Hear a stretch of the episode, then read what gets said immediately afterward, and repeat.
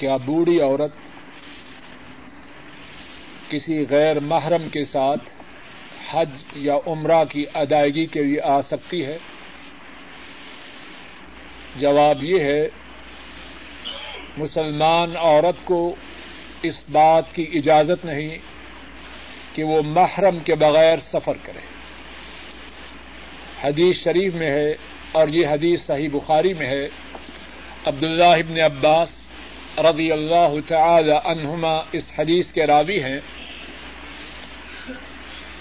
ایک شخص نے آ حضرت صلی اللہ علیہ وسلم سے سوال کیا کہ میرا نام فنا غزبے میں لکھا گیا ہے۔ جہاد میں جانے کے لیے میرا نام لکھا گیا ہے اور میری بیوی حج کے لیے نکلی ہے۔ آپ صلی اللہ علیہ وسلم نے فرمایا جہاد کے لیے نہ جاؤ، اپنی بیوی کے ساتھ حج کی غرض سے جاؤ۔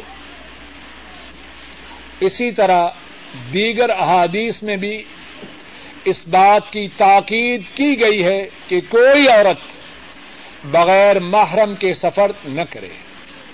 اور احادیث میں اس بات کی کوئی تفریق نہیں کہ عورت بوڑھی ہو یا جوان، جس کا نام عورت ہے اسے محرم کے بغیر سفر کی اجازت ہے۔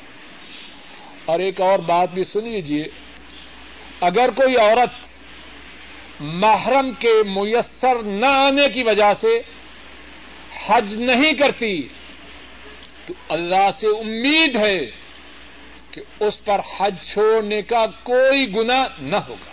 بلکہ اللہ کی رحمت سے امید ہے کہ اللہ اسے حج کا ثواب عطا فرمائیں گے کہ اس نے نبی کریم صلی اللہ علیہ وسلم کی اتباع کرتے ہوئے حج کے سفر کو اختیار نہ کیا۔ ایک ساتھی اس بات کا اعلان کر رہے ہیں کہ وہ شرک اور بدت سے ایک ساتھی اس بات کا اعلان کر رہے ہیں کہ آج سے وہ انشاءاللہ اللہ شرک اور بدت سے توبہ کرتے ہیں۔ سب بھائی دعا کریں کہ اللہ رب العزت اپنے فضل و کرم سے ہمارے اس بھائی کو استقامت عطا فرمائے۔ اور پوچھ رہے ہیں کہ کیا میں دوبارہ نکاح کرواؤں؟ یا پہلا نکاح باقی رہے؟ ان شاء اللہ پہلا نکاح باقی رہے۔ اللہ ان کو اس توبہ پر استقامت کی توفیق عطا کہ اگر کوئی چودہ سالہ بچہ یا بچی اور دس سال کی بچی حج کرے تو اس کے لیے کیا حج کی خاطر جو قربانی کی جاتی ہے وہ دینی لازم ہے کہ نہیں؟ جواب یہ ہے، جس نے حج کران کیا یا حج تمتو کیا، خواہ بڑا ہو، خواہ چھوٹا ہو، عورت ہو یا مرد ہو، اس پر حج کے لیے جانور کا ذبح کرنا ضروری ہے۔ مسئلہ سب کے لیے یکساں۔ کسی ساتھی کا بچہ پیدا ہونے سے پہلے فوت ہو گیا۔ اللہ اس کو صبر جمیل عطا فرمائے۔ مسئلہ یہ ہے کیا اس کی نماز جنازہ پڑھی جائے گی یا نہ۔ جو بچہ پیدا ہونے سے پہلے مر چکا ہو، اس کی نماز جنازہ نہ اگر زندہ پیدا ہو پھر اس کی نماز جنازہ ساتھی، پوچھ رہا ہے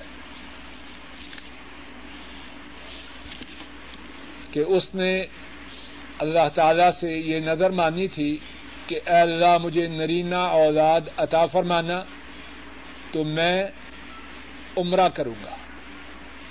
اللہ رب العزت نے انہیں نرینا اولاد عطا فرمائی۔ اب سوال یہ ہے کہ ان کے والد ان کی والدہ مقروض ہے اور وہ ساری تنہا والدہ کو بیچتے ہیں۔ اب نظر کو پورا کریں یا والدہ کے قرض کو اتاریں، شاید زیادہ بہتر یہ ہو کہ وہ اپنی اما کے قرضہ کو اتارے۔ اللہ کا قرضہ ان شاء اللہ اللہ اس کے حالات سے آگاہ ہے جب وہ اپنی ماں کے قرضہ کو اتارے گا تو اللہ کی رحمتیں اس کے شامل حال ہوں۔ گی اور اسی مناسبت سے یہ بات بھی سن لیجیے اور یاد کر لیجیے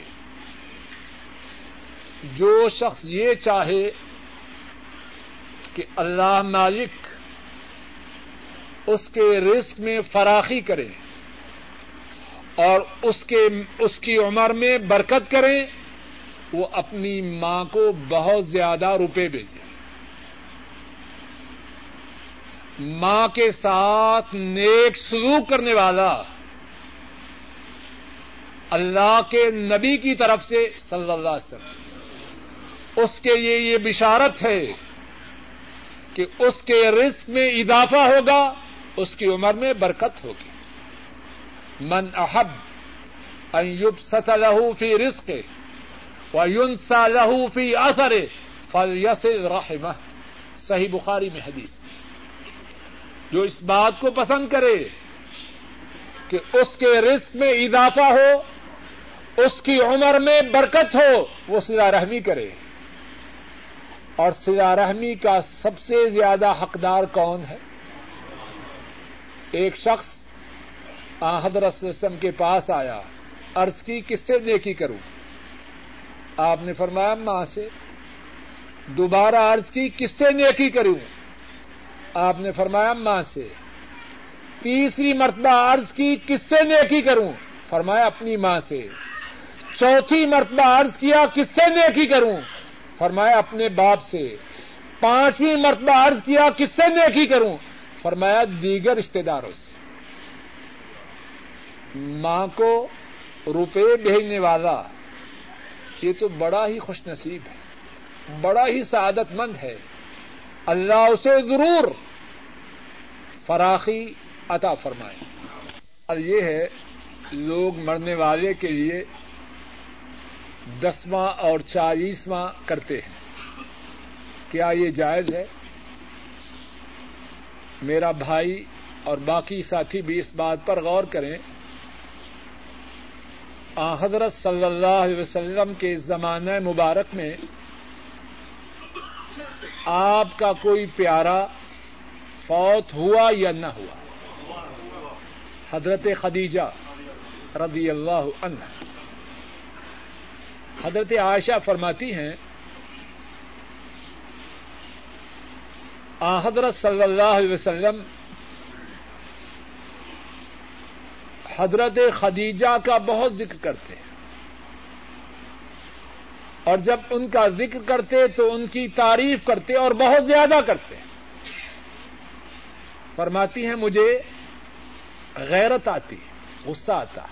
سوکت تھی۔ اور عائشہ صدیقہ اگرچہ بڑی شان والی ہیں، لیکن عورت تھی۔ ایک دن عرض کیا، اے اللہ کے نبی، وہ کیا بڈی عورت ہے جس کا آپ اتنا زیادہ ذکر کرتے ہیں؟ اللہ نے اس کے بدلے میں آپ کو اس سے بہتر عورتیں عطا فرمائی آپ فرمانے لگے آشا نہیں، اس سے بہتر عورت تو نہیں ملی۔ وہ تو وہ تھی۔ جب لوگوں نے میری بات کی، تقزیب کی، اس نے میری تصدیق کی۔ لوگوں نے میرے ساتھ کف کیا، وہ مجھ پہ ایمان لائے۔ لوگوں نے اپنے مالوں کو مجھ سے روکا۔ اس نے اپنے مال کو بے دریک مجھ پہ لٹایا۔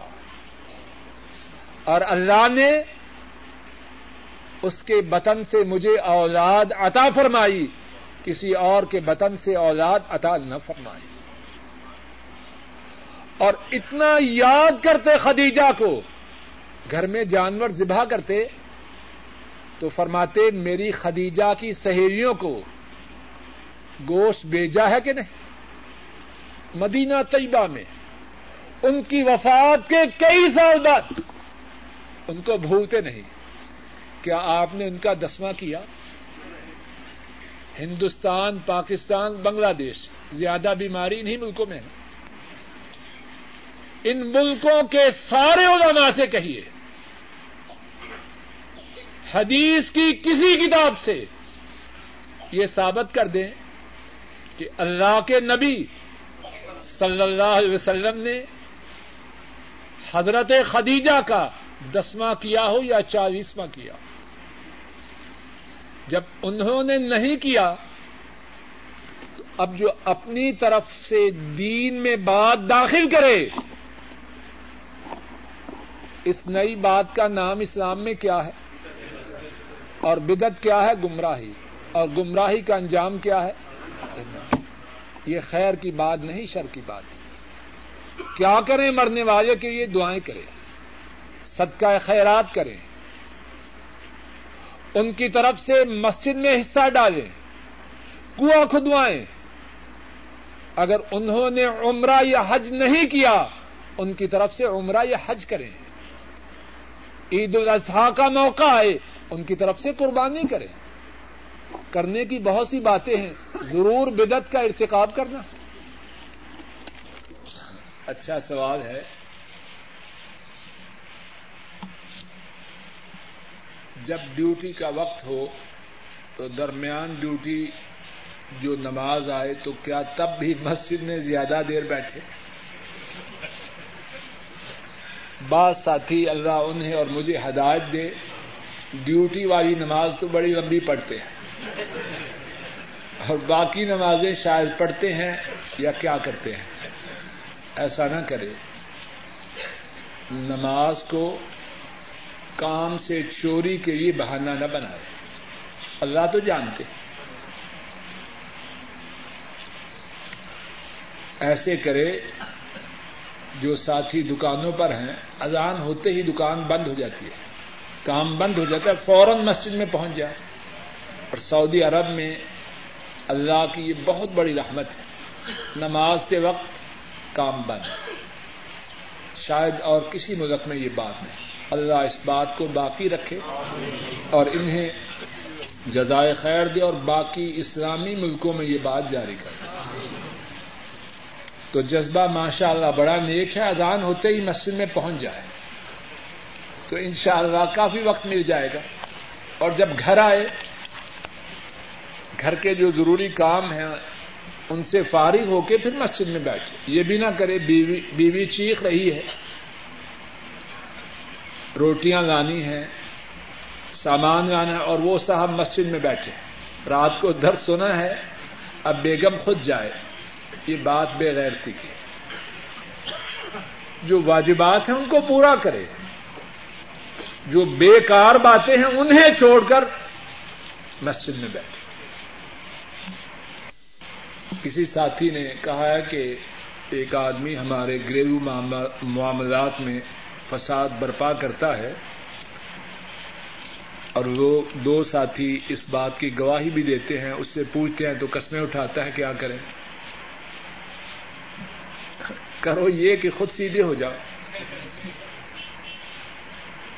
جو سوراخ ہے، جس کے راستے وہ داخل ہوتا ہے، اس سوراخ کو بند کرو۔ جب تم خود سیدھے ہو جاؤ گے تو باہر سے آدمی آ کے خرابی کیسے بپا کرے گا؟ نمبر ایک، خود سیدھے ہو جاؤ. نمبر دو، اللہ سے دعا کرو. نمبر تین، اس کو تنبیہ کرو. یا کوئی ایسا شخص جس کی وہ بات سمجھتا، مانتا ہو، اس کے ذریعے اس کو سمجھانے کی کوشش کرو. لیکن سب سے پہلی بات یہ ہے کہ خود درست ہو جاؤ. اور گھروں میں فسادات کو ختم کرنے کے لیے کئی باتیں ہوں گی، ان میں سے ایک اہم بات یہ ہے کہ آدمی اپنے متعلق یہ فیصلہ کر لے کہ میں نے کسر کھانی ہے۔ بھائی سے، بہن سے، باپ سے، ماں سے۔ اپنے عزیز، اپنے قریبی سے کسر اٹھانی ہے۔ عام طور پر پھر لڑائی ختم ہو جاتی ہے۔ اور جو اپنے قریبی سے کسر اٹھانے پہ رضامند ہو جائے، اللہ اس کی کسروں کو پورا کر دیتے اللہ تو قادر ہے۔ اپنی نماز کی ابتدا اللہ اکبر کہہ کے کرے۔ ایک ساتھی انہوں نے لکھا ہے کہ پانچ سال بعد مجھے اللہ کے فضل و کرم سے نوکری ملی ہے۔ سب ساتھیوں سے درخواست کی گئی ہے کہ دعا کریں۔ کہ اللہ اپنے فضل و کرم سے انہیں رزق کے حلال عطا فرمائے۔ اور ساتھیوں یہاں ذرا غور کرو، اللہ کے فضل و کرم سے زیادہ ساتھی برسرے روزگار ہیں، بلکہ ان کی تنخواہیں، ان کی آمدنیں، ان کی آمدنیاں ان کے اخراجات سے کہیں زیادہ ہے یہ اللہ کی بہت بڑی نعمت ہے، اس کا شکر کریں۔ اللہ کی اس نعمت کو، رزق بہت بڑی نعمت ہے۔ اللہ کی نافرمانی کے لیے، اللہ کی بغاوت کے لیے استعمال نہ کرے۔ ہر آدمی اپنے متعلق سوچے، جب وہ پاکستان، بنگلہ دیش، انڈیا سے آیا تھا، تو اس کا بینک بیلنس کتنا تھا؟ شاید کہ قرض لے کے یہاں پہنچا۔ ماں کے، بیگم کے زیورات بیچ کے آیا۔ یہاں اللہ نے ڈالر ریال پاؤنڈ دیے تو اب اس کا دماغ خراب ہو چکا ہے۔ جو اللہ دے سکتے ہیں وہ چھین بھی سکتے ہیں۔ ایک ساتھی انہوں نے کہا کہ وقت سوا آٹھ ہو، ساڑھے آٹھ سے بہتر ہے، لیکن میرا خیال یہ ہے کہ جن جو ساتھی دفاتر سے آتے ہیں، آٹھ بجے چھٹی ہوتی ہے۔ تو سوا عیدہ تلاوت میں اگر مجبوری ہو تو کیا کسی دوسری طرف سجدہ کیا جا سکتا ہے؟ اللہ سے امید ہے کہ مجبوری کی حالت میں جبکہ ہوائی جہاز پر سفر کر رہا ہو تو اللہ سے امید ہے کہ انشاءاللہ اس میں کوئی حرج نہ ہوگا، جس طرح منہ ہو اسی طرف کرے۔ یہ ثابت ہے، میرے محدود اور ناقص علم میں ایسی کوئی بات کسی حدیث سے ثابت نہیں۔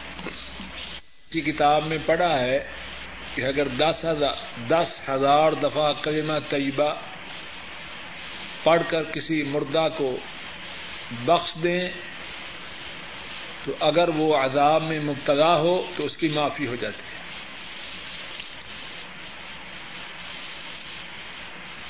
زیادہ بہتر ہو کہ جس شخص نے یہ کتاب لکھی ہے، اس نے اپنا نام تو لکھا ہوگا۔ اس سے دریافت کریں کہ بھائی بتلائیے، یہ بات حدیث کی کس کتاب میں یا قرآن پاک کی کس صورت سے ثابت ہے؟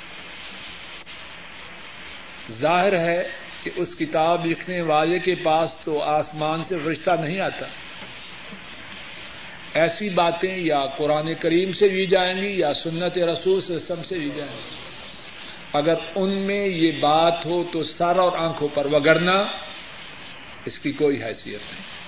اور میرے محدود اور ناقص علم کے مطابق کتاب و سنت سے ایسی کوئی بات ثابت نہیں۔ مسئلے اللہ کے بھی گھر ہیں اور متقیوں کے بھی گھر ہیں۔ متقی کس کے ہیں؟ وہ اللہ کے ہیں۔ مسئلے اللہ کی اور بندے متقی اللہ کے۔ تو نبی پاک سسم نے فرمایا کہ یہ مسئلے بیوت المتقین ہیں۔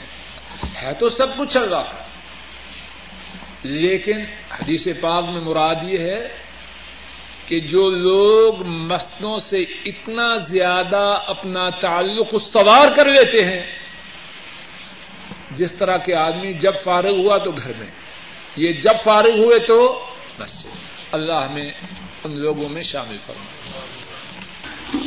لکھا گیا ہے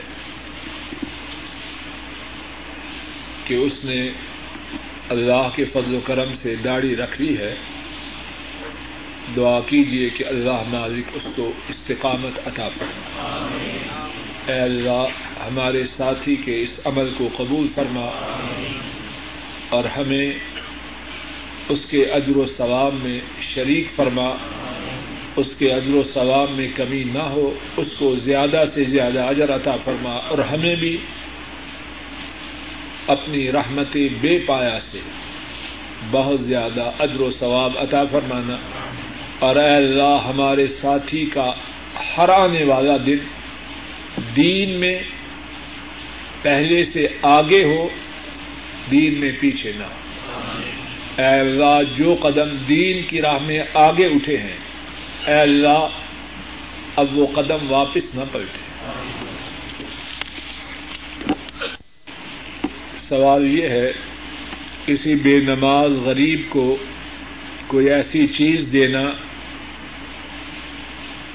بے نماز غریب رشتے دار کو ایسی چیز دینا جس کی اس کو ضرورت ہو؟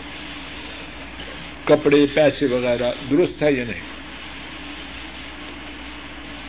اس سوال کے متعلق ایک سے زیادہ باتیں ہیں۔ ایک بات تو یہ ہے کہ جو بے نماز ہے وہ کافر ہے۔ اس بات کو اچھی طرح یاد کیجیے گھروں میں جا کے بتلائیے اور اپنے اعزا اقارب کو اس کی خبر دیجیے بے نماز کافر ہے۔ پہلے بھی اس بارے میں کچھ دروس ہو چکے ہیں، اللہ نے چاہا تو پھر بھی دے گے۔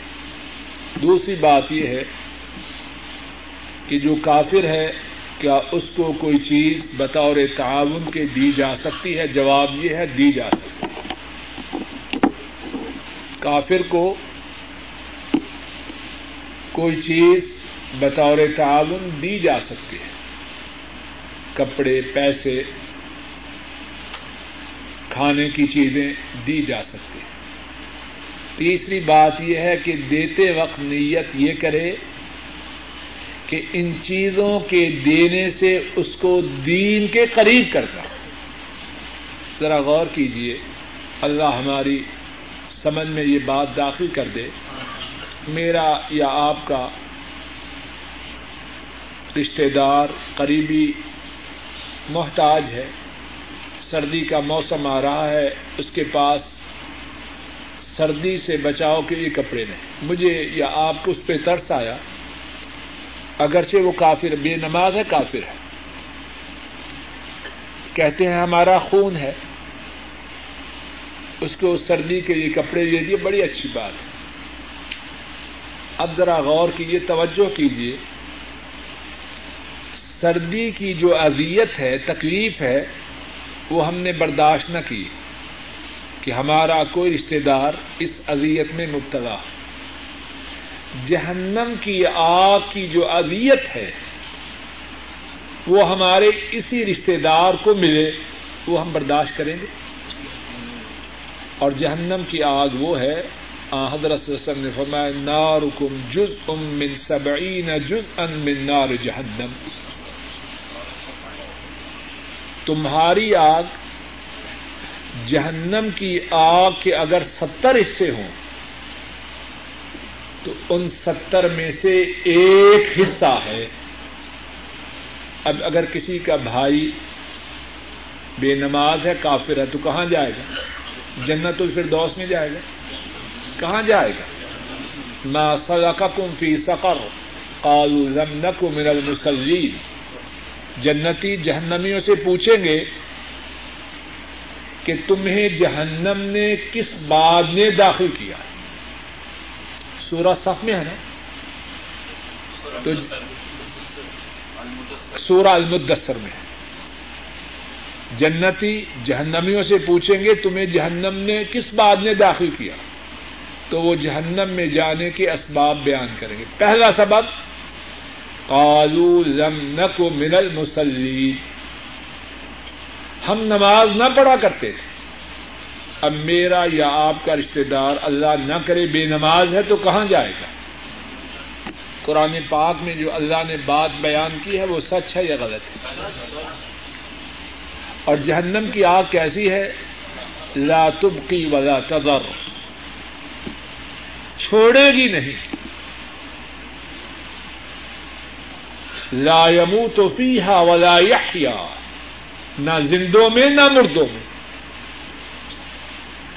چمڑی جل کے ختم ہو جائے گی۔ اللہ حکم دیں گے، نئی چمڑی پیدا ہو جائے گی۔ تاکہ جہنم کی آگ کے عذاب کو جھیلتا رہے۔ اس آگ میں میرا اور آپ کا وہ رشتے دار جا رہا ہے جو بے نماز ہے۔ اور رشتے دار تو دور کی بات ہے، شاید کچھ گھروں میں بیگمات ایسی ہیں بیٹے ایسے ہوں۔ جوان بیٹیاں ہوں، بڑے شوق سے کالج بھیج رہا ہے۔ ڈاکٹر بن جائے۔ اس کا فیوچر اچھا ہو جائے۔ اور وہ بدبخت بے نماز جمعرات اور جمعے کے دن جوان بیٹی کب اٹھتی ہے؟ آٹھ نو بجے۔ ماشاء اللہ تحجد گزار ہے۔ فجر کی نماز کہاں گئی؟ کیمسٹری اور فزکس میں گم ہو گئی۔ اے ظالم! اس بات کی فکر کر۔ اگر اپنی بیٹی سے کچھ محبت ہے، اس کے فیوچر کی کچھ فکر ہے، ٹھیک ہے۔ دنیاوی طور پہ جو جائز فکر ہے، ضرور کر۔ لیکن بہت زیادہ فکر اس بات کی کر۔ تیرے جگ کا ٹکڑا، تیری آنکھوں کا نور۔ تیرے جسم کا حصہ۔ جہنم کی آگ کا ایندھن نہ بن جائے یا الذین آمنوا کو انفسکم و اہلیکم نارا وقودها الناس والحجارہ۔ اے اہل ایمان، اپنی جانوں کو اور اپنے گھر والوں کو، بیگم کو، بچوں کو، اپنے اہل کو، جہنم کی آگ سے بچا لو۔ وقود الناس والحجارہ اس آگ کا جو ایندھن ہے، وہ لکڑیاں نہیں۔ کیا ہے؟ سوئی گیس ہے۔ پیٹرول ہے۔ وقود الناس والحجارہ وہ آگ روشن ہوگی انسانوں سے اور پتھروں سے۔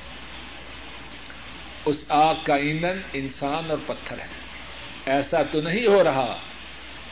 تو بیٹی کو پال رہا ہے، بہت بڑی ہو جائے اور جہنم کی آگ کو اچھی طرح روشن کرے۔ اصل فکر، اصل سوچ، اصل غم اس بات کا کر۔ دنیاوی طور پہ اس کی خیر کے لیے جو کچھ کر سکتا ہے شری حدود میں ضرور کر۔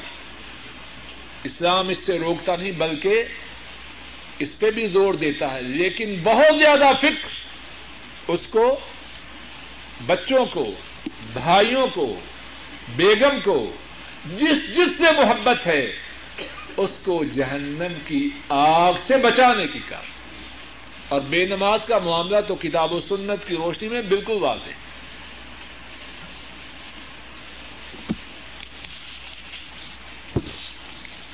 جی صاحب نے طلاق کے متعلق سوال کیا ہے، یہ صاحب لکھ لیں۔ جامعہ سلفیہ، حاجی آباد، فیصل آباد۔ وہاں فتوا دینے کے علماء کی کمیٹی ہے، وہاں سے فتوا منگوا دیں اور اگر انڈیا میں ہے تو جامعہ سلفیہ بنارس۔ اور اگر ممکن ہے تو یہاں دارالفتا جو شار ملک فہد پر ہیں، وہاں باقاعدہ مفتی حضرات تشریف رکھتے ہیں، وہاں سے جا کے فتوا دے یہ ہے کیا فرشتے مرتے ہیں۔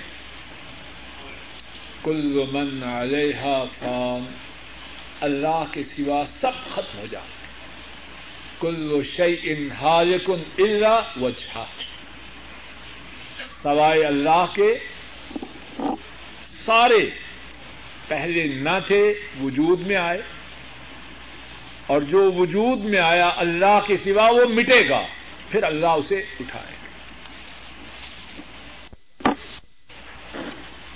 گا جھگڑے میں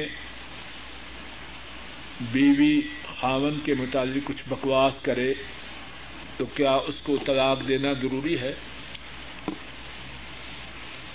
جواب یہ ہے کہ طلاق دینا ضروری نہیں۔ لیکن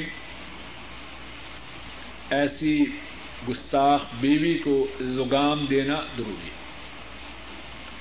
اور شاید کہ جو سوال کرنے والا ہے، اس کا اپنا قصور یہ تو سوال کرنے والے کو چاہیے اپنا معاملہ اپنے خاندان میں سے کسی دیندار، بڑی عمر والے شخص کے سامنے پیش کرے اور اس سے اس بات کے متعلق نصیحت طلب کرے۔ بہت سے مظلوم اور بہت سے اپنے آپ کو سچے کہنے والے، بہت بڑے ظالم اور بہت بڑے جھوٹے ہوتے ہیں۔ تو ظاہر ہے کہ ہمارے بھائی نے جو سوال کیا ہے، وہ بات سمجھنے کے لیے کیا ہے۔ اس لیے ان سے تاکیدن گزارش ہے کہ اپنے خاندان میں سے کسی دین والے، کسی شیطان آدمی کے پاس نہ جائے۔ بعض بد نصیب ایسے ہیں کہ وہ تلاش میں بیٹھے ہیں۔ کہیں بات کی خبر ہو تو دھماکہ کر دے۔ ایسے بدبخت کے پاس نہ جائے۔ دین والا ہو اور سمجھ والا۔ ہو باقی عورت کی گستاخی سے طلاق دینی ضروری نہیں، لیکن تمبی ضرور۔ تمبی کرنی ضروری ہے۔ اگر آدمی کی اپنی غلطی ہو، تو وہ اپنی حالت کو بھی درست کرے۔ ایک بہت ہی ہمارے خیال کے مطابق مخلص اور دین کی خدمت کرنے والے ساتھی قاری محمد یاہیا صاحب، جو جامعہ اسلامیہ گجراوالا میں مدرس سے دو روز قبل انتقال کر گئے ہیں، سب ساتھی دعا کریں کہ اللہ مالک اپنے فضل و کرم سے ان کے تمام گناہوں کو معاف فرمائے حدیث شریفہ سے اس کا کوئی ثبوت نہیں۔ میرے علم میں اس کا کوئی ثبوت نہیں۔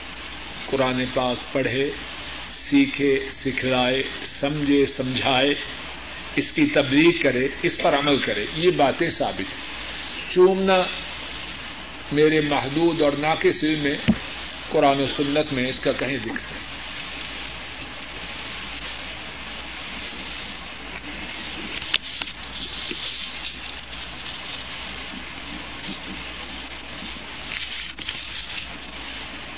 سوال یہ ہے کہ قیامت کے دن جو حساب ہوگا، وہ کیا انسان کی معلومات کے مطابق ہوگا؟ تو جن باتوں کا انہیں علم نہیں، کیا ان باتوں ان باتوں کے مطابق اس سے باز پرس نہ ہوگی؟ توجہ کیجیے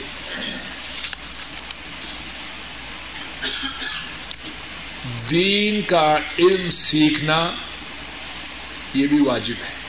ہر آدمی کی ذمہ داری ہے کہ دین کا علم سیکھے، کتنا سیکھے جتنی اس کی طاقت ہے اور جس کی اس کو ضرورت ہے۔ اب ایک آدمی درس میں اس لیے نہ آئے کہ جائیں گے ڈاکٹر صاحب، نئے مسئلے بتلائیں گے، مصیبت پڑ جائے گی۔ چلو گھر میں بیٹھے رہو۔ اس سے بات نہ بنے گی۔ یہ تو وہی بات ہے کہ کوئی آدمی شابان کی آخری تاریخوں میں اپنی کوٹھی میں داخل ہو گیا۔ کہ رمضان کے روزے اس پر ہیں جو چاند دیکھے۔ نہ چاند دیکھوں گا، نہ مجھ پر روزے لازم ہوں گے۔ بیگم نے سہن کو دھویا اور سہن میں کچھ، کوئی جگہ نیچی تھی، وہاں کچھ پانی کھڑا ہو گیا۔ چاند نکلا۔ تو اب اس نے آسمان کی طرف تو دیکھنا نہیں تھا کہ کہیں روزے لازم نہ ہو جائے پانی میں چاند کا عکس نظر آیا۔ بس بگڑ گیا۔ کہنے لگا، بیگم، تم نے میرا بیڑا گر کر دیا ہے۔ میں نے چاند دیکھ لیا، مجھ پہ روزے لازم ہو گئے۔ ایسی بات نہیں۔ دین کا علم سیکھنا اپنی طاقت کے مطابق، یہ بھی تو فرق ہے۔ اب دین کے علم کی نہر بہ رہی ہے اور بدبخت دور ہے اس نہر سے۔ تو اس سوال کا کیا جواب دے گا؟ جتنا علم سیکھ سکے وہ لازمن سیکھے اور پھر جتنا سیکھ پائے اس کے مطابق عمل کرے۔ اب جو شخص جان بوجھ کے نہ سیکھے اور کہ چونکہ میرا علم تھوڑا ہے، اس لیے حساب تھوڑا ہوگا، تو ڈر ہے کہ یہ ظالم مارا ہی جائے۔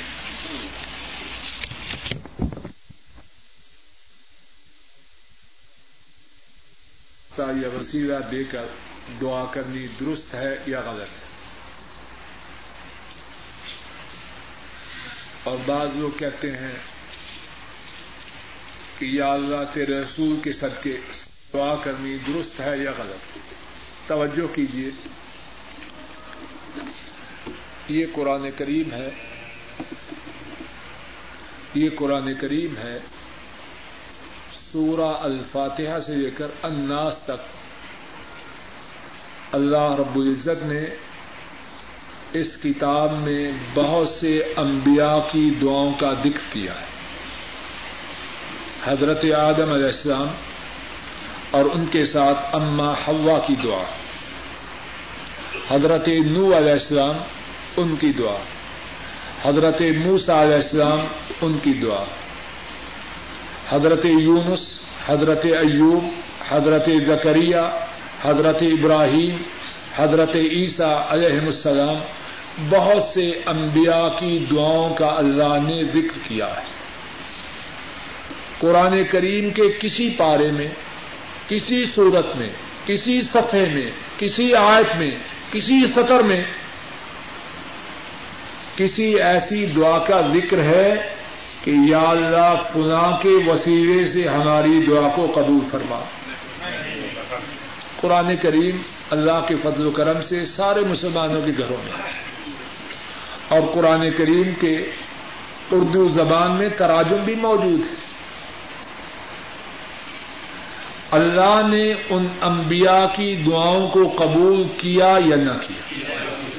ربنا ظلمنا انفسنا وإن لم تغفر لنا وترحمنا لنكونن من الخاسرین۔ حضرت آدم اور اما حوا کی دعا۔ اے ہمارے رب، ہم نے اپنی جانوں پہ ظلم کیا۔ اگر آپ نے معاف نہ کیا اور ہم پہ رحم نہ کیا، تو ہم خسارہ پانے والوں میں شامل ہو جائیں گے۔ اللہ نے معافی دی یا نہ دی؟ بولیے، کس کے واسطے سے دی؟ حضرت موسا علیہ السلام نے اللہ سے دعا کی، رب انی لما انزلت الی من خیر فقیر۔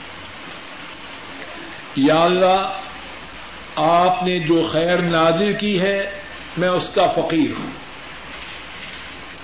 جب وہاں گئے دوسری بستی میں، بکریوں کو پانی پلایا، درخت کے نیچے آئے۔ بھوک میں مبتلا تھے۔ اللہ سے مانگا، رب انی لما انزلت الی من خیر فقیر۔ اے اللہ، میں فقیر ہوں۔ اور آپ نے جو خیر نادی کی ہے اس کا محتاج اللہ نے دی یا نہ دی؟ کس کے واسطے سے؟ حضرت یونس علیہ السلام۔ فنادا فی الظلمات۔ اللہ الہ الا انت سبحانک انی کنت من الظالمین حضرت یونس نے تاریکیوں میں پکارا۔ رات کی تاریکی۔ سمندر کے پانی کی تاریخی مچھلی کے پیٹ کی تاریخی اللہ الہ الا انت۔ اے اللہ، آپ کے سوا کوئی معبود نہیں۔ کوئی حاجت روا، کوئی مشکل کشا، کوئی دستگیر، کوئی روز، کوئی نہیں۔ سبحانک۔ آپ پاک ہیں انی کنت من الظالمین، میں ظالموں سے اللہ نے ان کی فریاد کو سنا یا نہ سنا؟ پیچھے سے آواز نہیں آ رہی۔ کس کے واسطے سے؟ حضرت ایوب علیہ السلام، رب انی مسنی الضر فانت ارحم الراحمین۔ اے میرے رب، مجھے بیماری پہنچی ہے۔ اور آپ سب مہربانی کرنے والوں میں سے سب سے زیادہ مہربانی کرنے والے بیمار ہیں شدید فریاد کی کس کے واسطے سے؟ کوئی واسطہ نہیں۔ اللہ نے سنی یا نہ سنی؟ یہ واسطوں کی بات میڈ ان پاکستان ہے۔ کتاب و سنت سے اس کا کوئی تعلق نہیں۔ اگر واسطے سے دعا کرنا فائدے مند ہوتی تو اللہ مالک قرآن کریم میں ضرور بتاتے حضرت ابراہیم علیہ السلام اللہ سے دعائیں کرتے ہیں۔ رب حبلی من الصالحین۔ اے اللہ بیٹا دے نیکو کار۔ کس کے واسطے سے مانگی؟ یا کسی پیر سے مانگی یا قبر والے سے مانگی؟ غلط باتیں ہیں، اسلام کے منافی باتیں شرک ہے۔ اور اللہ نے قرآن پاک میں اپنے پیارے انبیاء کی باتیں بیکار تو بیان نہیں کی۔ قرآن کریم کس سے کہانی کی کتاب نہیں، ہدایت کے لیے، رہنمائی کے لیے۔ ان اللہ کے پیاروں نے اس طرح اللہ سے سوال کیا، تم بھی اسی طرح اللہ سے سوال کرو۔ جس اللہ نے ان کی سنی، وہ تمہاری بھی سنی۔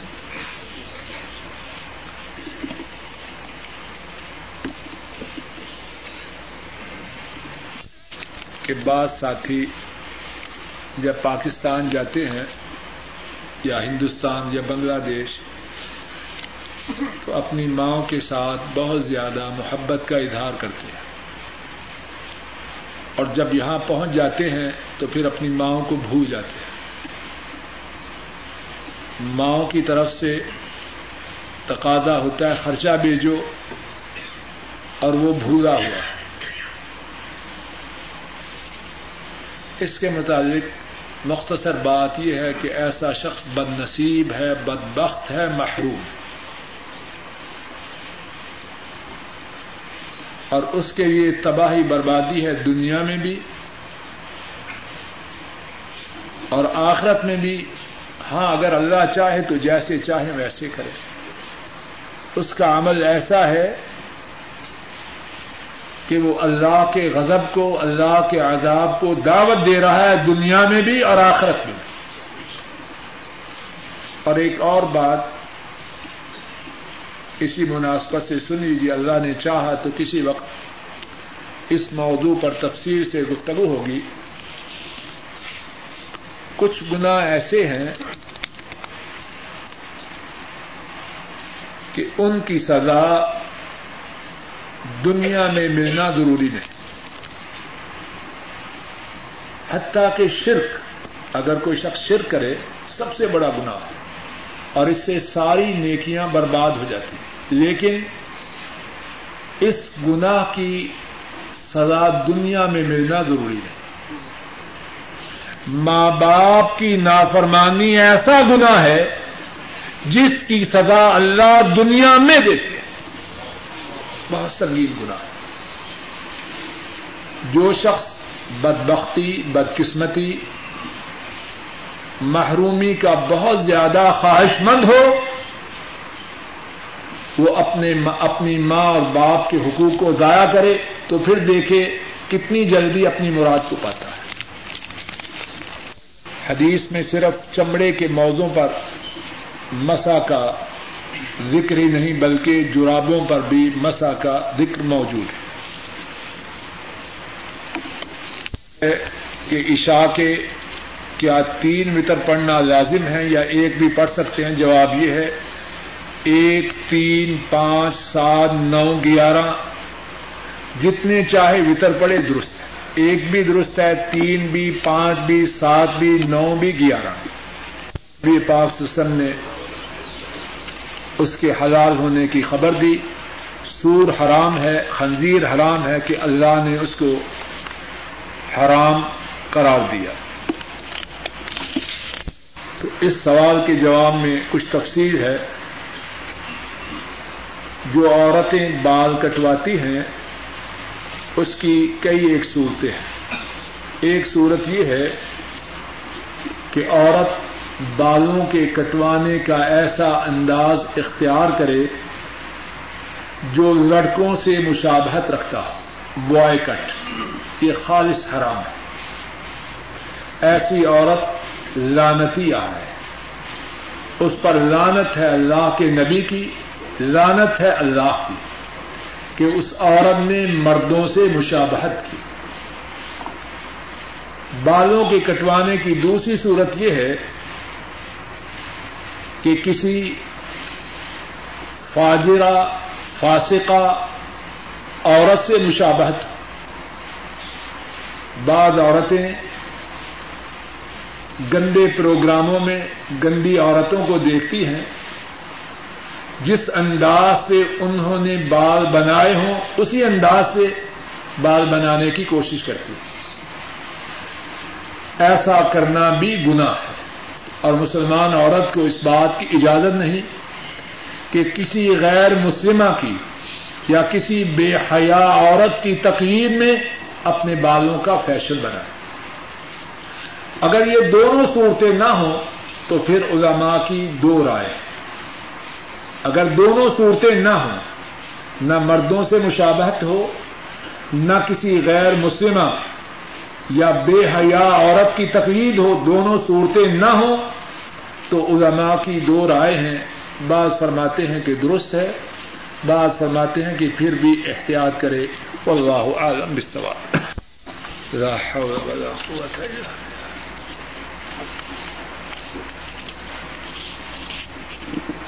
سوال یہ ہے اللہ کہ شادی کے موقع پر اب جو مووی بناتے ہیں، اس کا کیا حکم ہے؟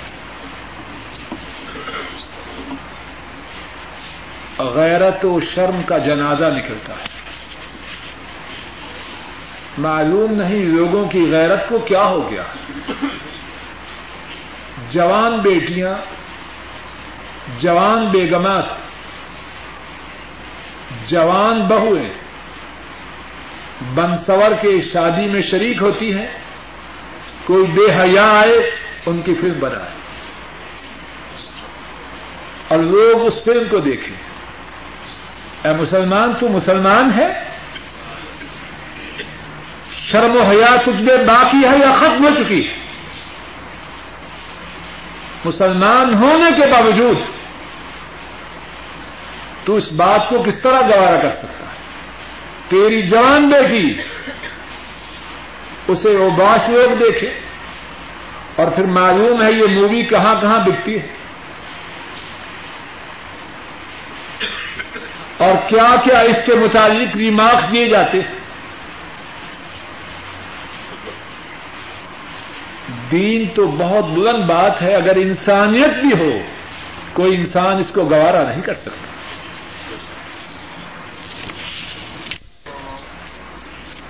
جس شادی کی ابتدا اس بے حیائی سے ہو، اس شادی میں سکھ اور چین آئے تو کیسے آئے؟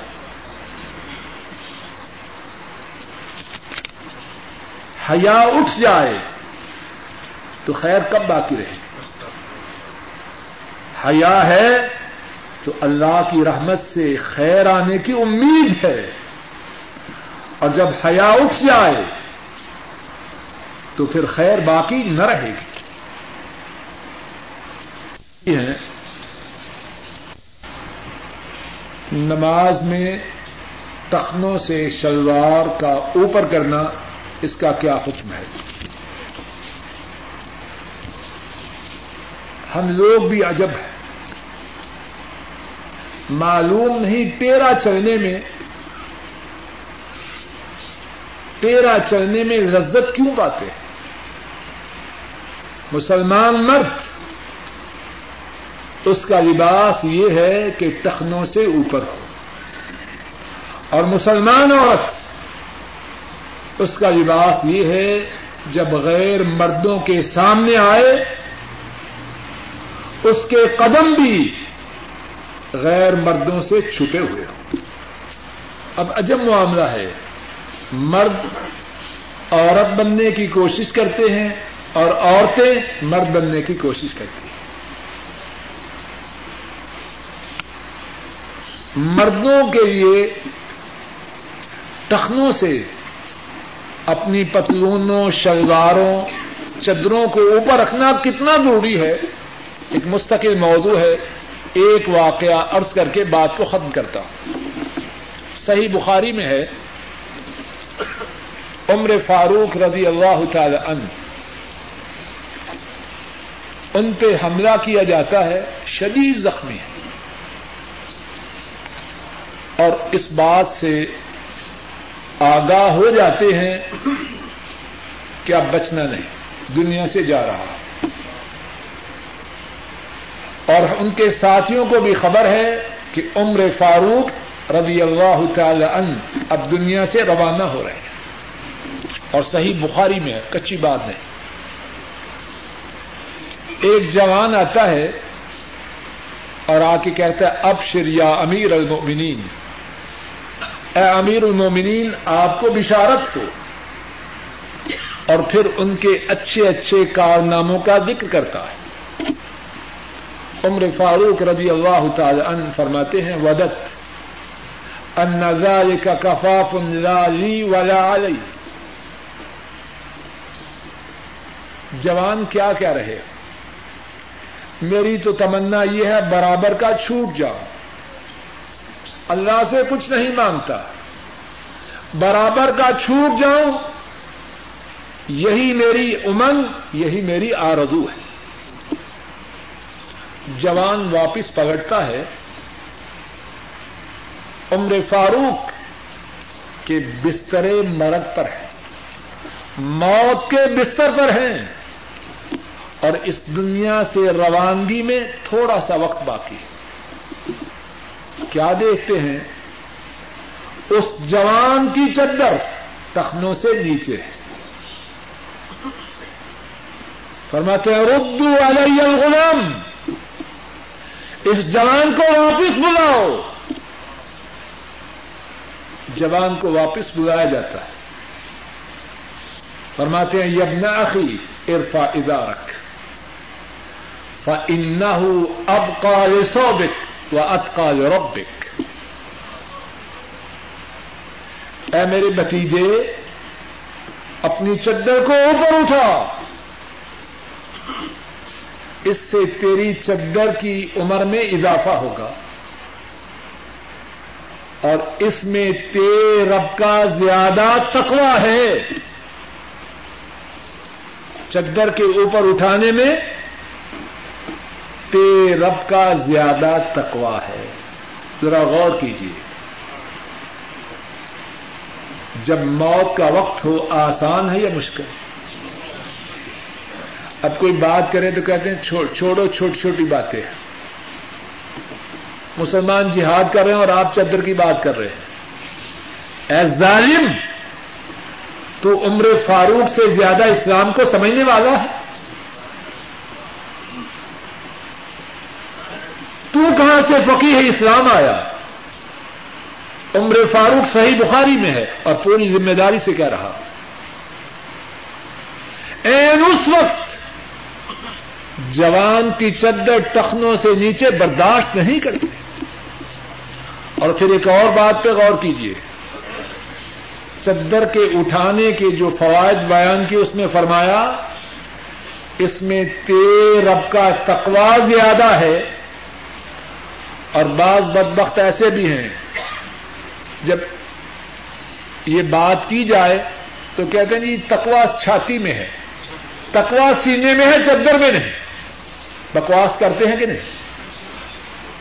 اور بعض بے حیا پردے کے متعلق بات کی جائے تو کہتے ہیں جی اصل شرم جو ہے وہ دل کی ہے۔ اب عمر فاروق کیا کہہ رہے ہیں؟ وہ زیادہ سمجھدار ہیں یہ تو ہے اور اس بات کو ذرا سمجھ لیجیے تقوا کیا ہے؟ گزشتہ درس میں بات ہو چکی ہے۔ انسان کا سارا جسم اللہ کا تابے دار بن جائے۔ اگر تقوا سینے میں ہے تو اس کے آسار کہاں ہیں؟ اس کے آسار اندر بھی ہیں، باہر بھی ہیں۔ اور جس کے سینے میں تقوا ہو اور باہر تقوا کے آسار نہ ہو تو اس کا تقوا مشکوک ہے۔ اور اس کو ذرا مثال سے سمجھیے۔ کوئی کہے کہ مجھے بخار ہے۔ کوئی نہیں، اپنا بچہ صبح کے وقت اٹھے۔ جاؤ بیٹا اسکول۔ ابو، آج میں بہت بیمار ہوں۔ کیا تکلیف ہے بیٹا؟ بخار ہے۔ ابو پیار سے اس کے رخسار کو چھوئیں تو رخسار ایک دم ٹھنڈا۔ اب کیا کریں گے؟ ہاتھ سے گرم کرے گا اب بخار اندر ہے یا باہر ہے؟ بخار اندر ہوتا ہے لیکن اس کے آسار باہر ہوتے ہیں۔ تکوا اندر ہے لیکن اس کے آسار اندر بھی ہیں، باہر بھی ہیں۔ اللہ تحریر کرتے ہیں کہ میری ایک نیک حاجت ہے۔ سب ساتھیوں سے التماس ہیں، دعا کریں کہ اللہ پاک میری اس نیک حاجت کو پورا کرے۔ مسلمان کا بہترین لباس شلوار کمیز ہے یا پینٹ بوشٹ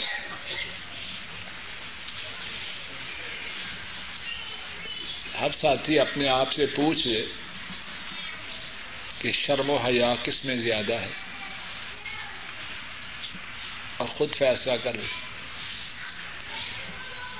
پھر ایک بات یہ ہے اور اس کی طرف خصوصی توجہ کریں کہ عام حضرات جو پینٹ پہنتے ہیں، وہ سمجھتے ہیں کہ پینٹ پہننے کے لیے لازمی ہے کہ ٹخنوں سے نیچے ہو۔ گویا کے ٹخنوں سے نیچے ہونا پینٹ کے واجبات میں سے ہے۔ یہ بات حرام ہے۔ ٹخنوں سے نیچے ہو، حرام ہے۔ اور اگر کوئی شلوار اس طرح پہنے، تب شراب شلوار کا اس طرح پہننا بھی حرام ہے۔ اس میں تو کوئی شک شک نہیں کہ شلوار قمیض، پینٹ شرٹ سے زیادہ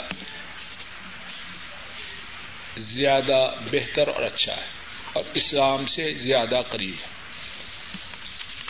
سوال یہ ہے اچھا سوال ہے کہ گزشتہ درس میں چھ صحابہ کے متعلق بات بیان کی گئی کہ انہوں نے سب سے زیادہ نبی کریم سم کی احادیث بیان کی۔ حضرت ابو حریرا عبد بن عمر، انس، عائشہ عبد بن عباس اور جابر رضی اللہ تعالی عنہم اجمعین سوال یہ ہے کہ حضرت ابو بک رضی اللہ تعالی انہوں نے ان سب سے زیادہ وقت نبی قریب سسم کے ساتھ بسر کیا تو ان کی حادیث زیادہ کیوں نہیں؟ جواب یہ ہے، حدیث کے بیان کرنے میں یا حادیث کی گنتی میں دو باتوں کا دخل ہے۔ ایک سننا، دوسرا بیان کرنا۔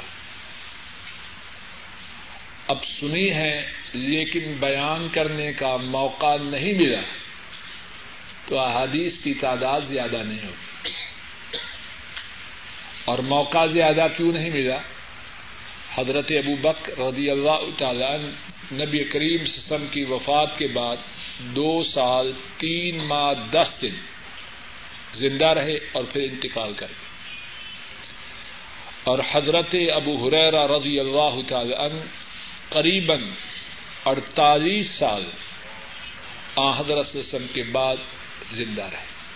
ایک بات، دوسری بات یہ ہے کہ حضرت ابو بک رضی اللہ تعالیٰ جتنی دیر زندہ رہے، دین سے غافل نہیں رہے، بلکہ دین کی جتنی خدمات ان کی ہے، وہ کسی کی بھی نہیں۔ اللہ کے نبی کے بعد دین کی مردوں نے جتنی خدمات کی، ان میں سب سے زیادہ خدمات حضرت ابو بکر کی۔ لیکن آپ صلی اللہ علیہ وسلم کی وفات کے فوراً بعد فتنے اٹھے۔ کچھ لوگوں نے ارادہ کیا کہ مدینہ شریف پہ چڑھائی کریں اور اسلام کا نام و نشان مٹا دیں۔ یمن میں، نجد میں جزیرت العرب میں کتنی ہی جگہ شور سے اٹھے مشغول ہو گئے۔ پھر اس کے بعد ایرانی سیکٹر میں ایرانیوں سے جنگیں شروع ہوئی سرزمین شام میں رومیوں سے جنگ کی ابتدا۔ وہ دین کے کاموں میں مشہور ہے، بہت بڑے کاموں میں۔ لیکن اس طرح مسجد میں بیٹھ کر احادیث کو اس اس تھوڑی مدت میں بھی اس طرح بیان نہ کر سکے جس طرح کے حضرت ابو حریر رضی اللہ تعالی عنہ کو یا دیگر صحابہ کو فرصت دی اور جو بات میں نے حضرت صدیق رضی اللہ تعالی عنہ کے متعلق کہی ہے، وہی بات دیگر اکابر صحابہ کے متعلق ہے۔ جن کی صحبت حضرت وسلم کے ساتھ اگرچہ بہت زیادہ تھی، لیکن ان کی روایات زیادہ نہ تھی۔ ایک اور سوال یہ کیا گیا کہ رف الیدین کے مطابق صحیح بات کیا ہے؟ پہلے ہم نے اللہ کی توفیق سے نماز کے طریقے کے بیان کے وقت اس بارے میں قدر تفصیل سے گفتگو کی۔ دوبارہ مختصر سے انداز میں اس سوال کا جواب سن لیجیے حضرت صلی اللہ علیہ وسلم نماز میں چار جگہ رف الیدین کرتے۔ جب نماز کی ابتدا کرتے تو رف الیدین کرتے۔ اپنے دونوں ہاتھوں کو کندھوں تک یا کانوں تک اٹھاتے۔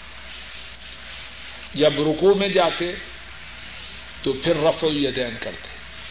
جب رکو سے سر مبارک اوپر اٹھاتے تو پھر رف الیدین کرتے۔ نمبر چار، جب تیسری رقط کے لیے تشہد کے بعد اٹھتے تو رف الیدین کرتے۔ اور اس بارے میں بہت زیادہ احادیث آئی۔ صحیح بخاری میں ہے جو قرآن پاک کے بعد ساری کتابوں میں سے سب سے زیادہ صحیح ہے۔ اور اس بات پر سارے مسلمانوں کا اجماع ہے۔ عبد اللہ عمر رضی اللہ تعالی عنہما فرماتے ہیں، میں نے نبی کریم صلی اللہ علیہ وسلم کو دیکھا کہ جب آپ نماز کے لیے کھڑے ہوتے تو کندھوں کے برابر اپنے ہاتھوں کو اوپر کرتے۔ اور جب رکو میں جاتے، پھر کندھوں کے برابر اپنے ہاتھوں کو اوپر کرتے۔ اور جب رکو سے سر اٹھاتے، تو پھر کندھوں کے برابر اپنے ہاتھوں کو اوپر کرتے رفو یدین کرتے۔ صحیح بخاری میں حدیث ہے، اس کی صحت میں، اس کے ثبوت میں کوئی شک کچھ بات ایک اور حدیث ہے جس کو امام ابو داود، امام ترمدی امام ابن ماجہ نے بیان کیا ہے۔ ابو حمید السعیدی رضی اللہ تعالی عنہ نبی کریم صلی اللہ علیہ وسلم کے دس صحابہ کے ساتھ تھے۔ ان سے کہنے لگے، انا عالمکم بصلاة رسول اللہ صلی اللہ علیہ وسلم۔ ساتھیوں اللہ کے رسول صلی اللہ علیہ وسلم کی جو نماز ہے میں اسے تم تمام سے زیادہ جانتا ہوں۔ ساتھیوں نے کہا، ٹھیک ہے، جانتے ہو تو پڑھ کے دکھاؤ۔ انہوں نے نماز پڑھی۔ ابتدا میں رفع یدین کی رکو جاتے وقت رفع یدین کی رکو سے سر